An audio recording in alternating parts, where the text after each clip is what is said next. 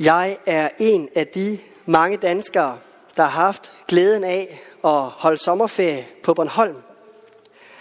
Og derover der mødtes vi også med nogle gode bekendte, som humoristisk fortalte om en arkitekt fra København. Og den her Københavner arkitekt var blevet kaldt til Bornholm for at tegne en fin offentlig bygning.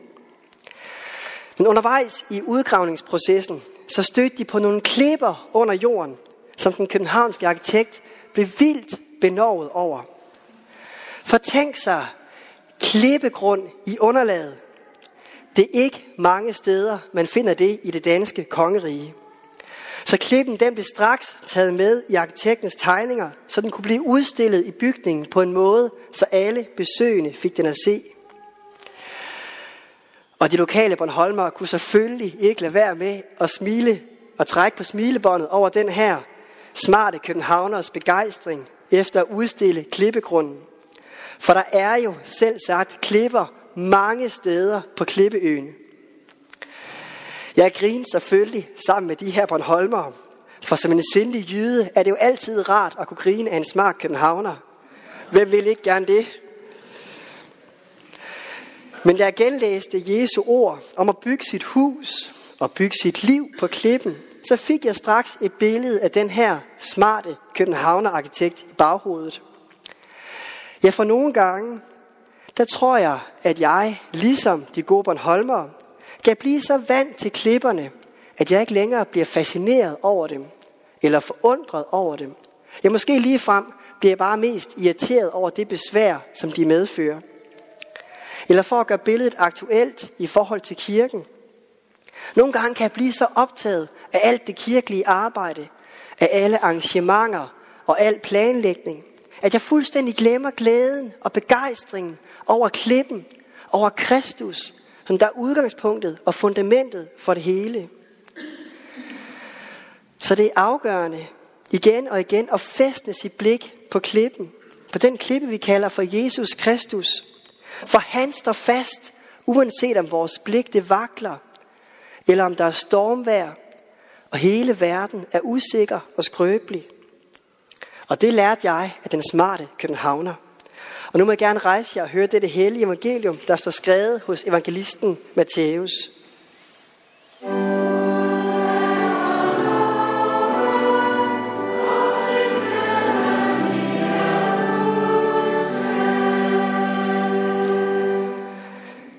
Jesus sagde, mange vil den dag sige til mig, Herre, Herre, har vi ikke profeteret i dit navn, og har vi ikke uddrevet dæmoner i dit navn, og har vi ikke gjort mægtige gerninger i dit navn? Og da vil jeg sige dem, som det er. Jeg har aldrig kendt jer. Bort fra mig, I som begår lovbrud. Derfor, enhver som hører disse ord og handler efter dem, skal ligne en klog mand, der har bygget sit hus på klippen. Og skybrud kom, og floderne steg, og stormene suste og ramte det hus. Men det faldt ikke, for dets grund var lagt på klippen. Men enhver, som hører disse ord og ikke handler efter dem, skal ligne en tåbe, der har bygget sit hus på sand. Og skybruddet kom, og floderne steg, og stormene suste og slog imod det hus.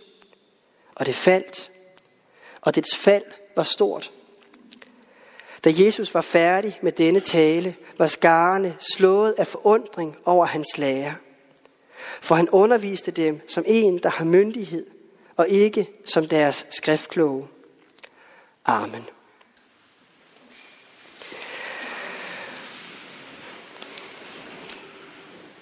Det er ikke helt ved siden af, når jeg siger, at jeg brugte hele den første uge af min sommerferie på at gå i dybden med dagens evangelietekst. For næsten dagligt, der foretog jeg nærgående undersøgelser af noget helt centralt i Jesu ord, nemlig klippegrund. Eller det vil sige, da jeg stod midt i det, der var jeg nok ikke helt klar over perspektiverne i den glade leg og den gode klatring på klipperne på Bornholm, sammen med mine drenge. Men sådan er det jo at være i familie med en præst. Så kan man sjældent gøre noget, uden at det ender herop på prædikestolen.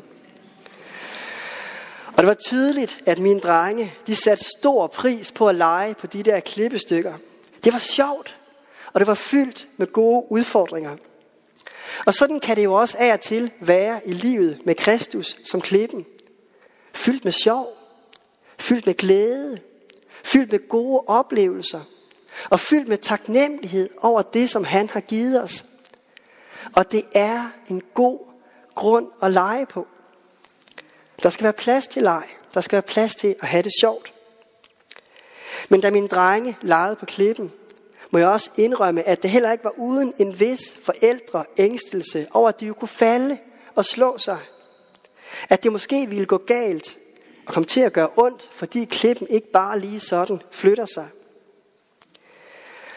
Og sådan kan det jo også af og til være i livet med Jesus som klippen.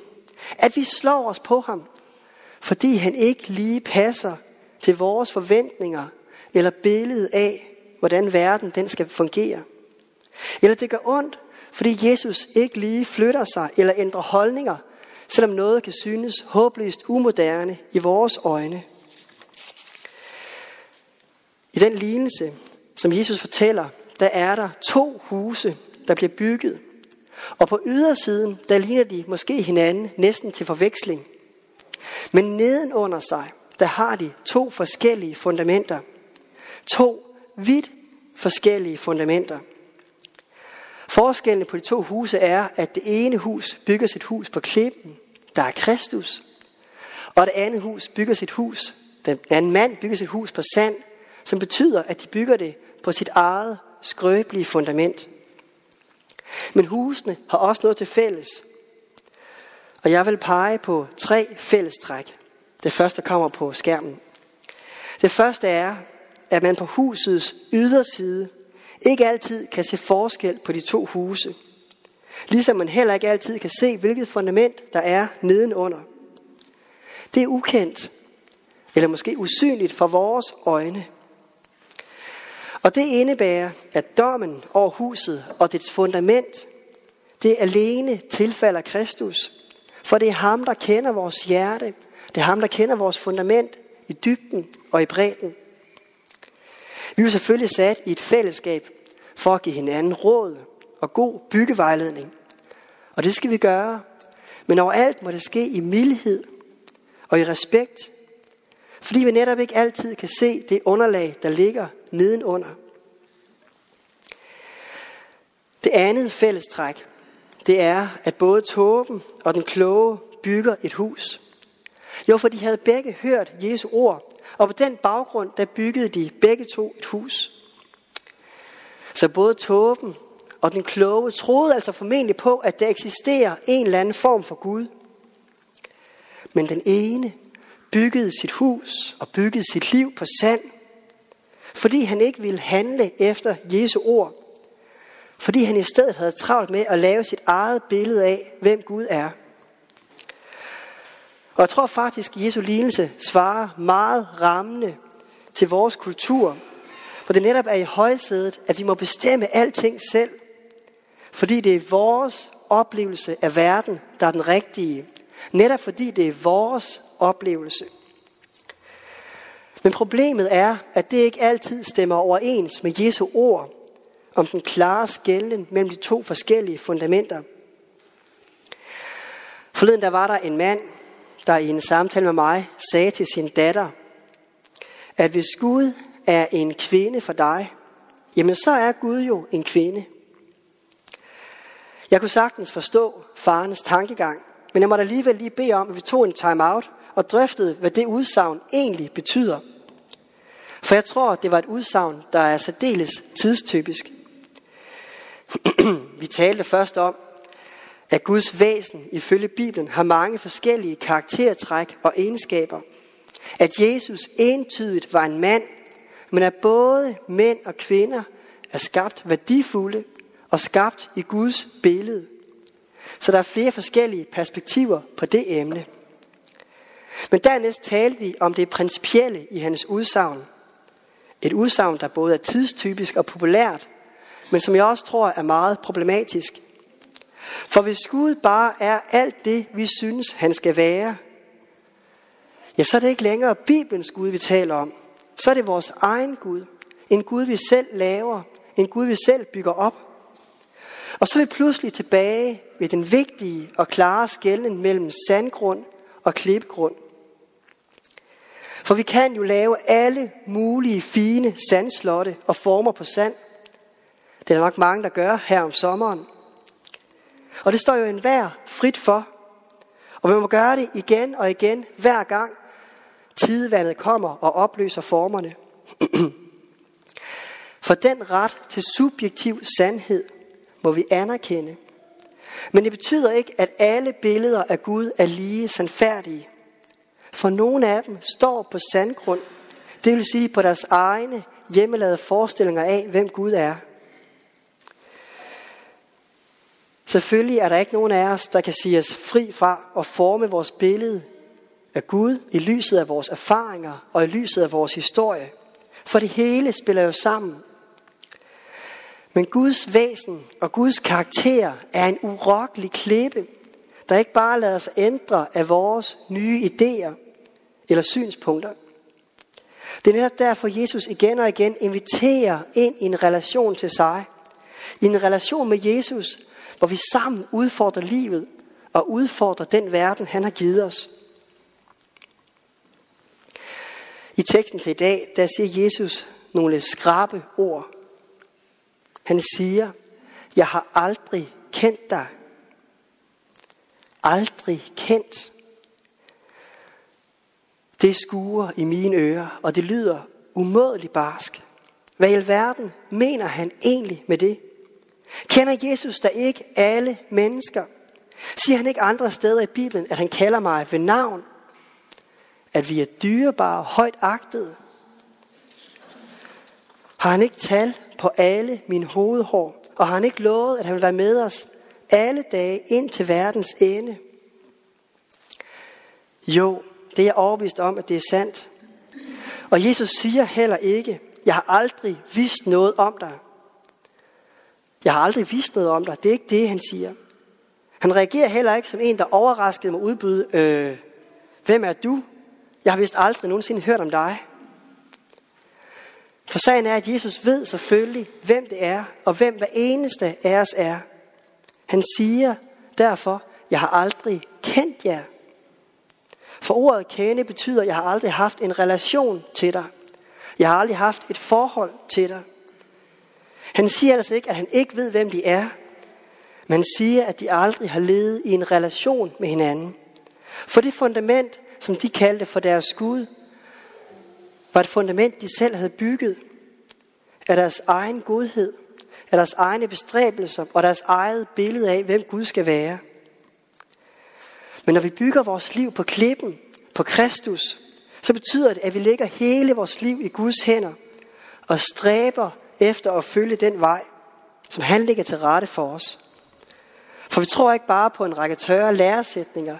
Vi tror på verdenshistoriens største kærlighedserklæring. En kærlighed, der forandrer os og former os og former hele vores liv.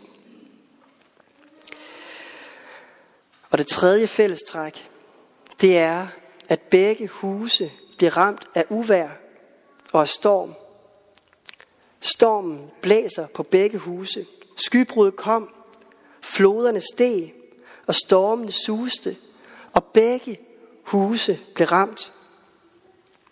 Ja, for sygdom og ulykke eller død, det kigger jo sjældent på vores livsfundament, før det spørger om lov til at, blive, at ramme netop os. For alle mennesker kan komme ud for stormvær. Jeg går bestemt ind for retfærdighed. Og jeg tror helt og holdent, at Gud er en retfærdig Gud. Fuldkommen retfærdig. Men Bibelen vidner også om, at vi lever i en verden, hvor der er ondskab og smerte. Syndefaldets verden, som ingen nødvendigvis bliver skånet for. Og derfor kan vi opleve både uretfærdig og komplet meningsløs lidelse, uanset hvilket fundament vi bygger vores liv på. Her i coronakrisen, der har det vist sig en tankevækkende tendens i bøger på bestsellerlisten. Det viser sig nemlig, at der er et meget stort flertal af bøgerne, der er kendetegnet ved at handle om sjæl, om ånd og om Bibelen. Altså emner, der gemmer sig lidt mere under overfladen og handler om, hvad det er for et fundament, vi bygger vores liv på. For sagen er, at uanset vores teknologiske fremskridt og vores videnskabelige landevindinger, som jeg bestemt bifalder, så vil det til enhver tid komme storme, der rammer enhver, der kan vælte os om kul, uanset hvad vores huse er lavet af. Så pointen er, vi kan alle sammen blive ramt. Vi kan alle sammen falde, og vi kan alle sammen slå os. Men når vi bygger vores liv på klippens fundament, kan vi aldrig falde ud af Guds omsorg og Guds trofasthed. Vi kan alle falde, både og slå os, både på Bibelens ord og på verden omkring os. Men Gud er stadig den samme. Han er stadig helt tæt på med sin hellige ånd. Og han er stadig det skridsikre underlag, som har givet løfte om, at han aldrig vil svigte os. Fordi hans trofasthed varer til evig tid. For korsets virkelighed er, at Gud altid er med os. Ja, faktisk er han også under os, for han døde for os, for at være den klippe, som vi kan stå på til hver en tid. Både når vi falder, og når vi står, og når vi leger, så kan vi vide, at vi er på sikker grund på Kristus, vores klippe og vores redningsmand. Amen. Og lad os bede sammen.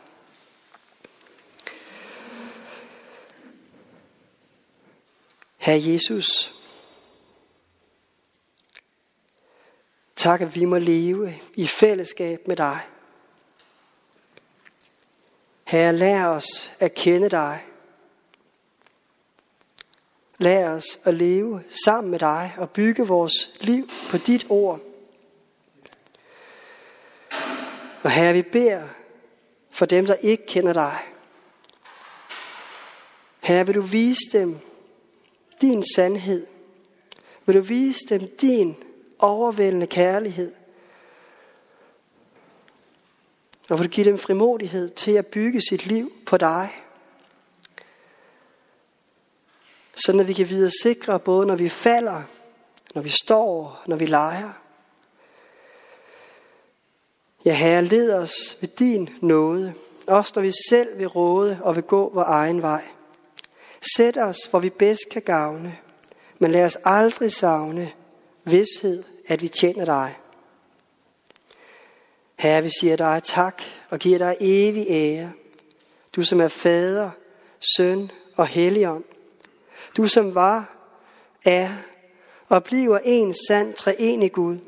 Højt lovet fra første begyndelse, nu og i al evighed. Amen.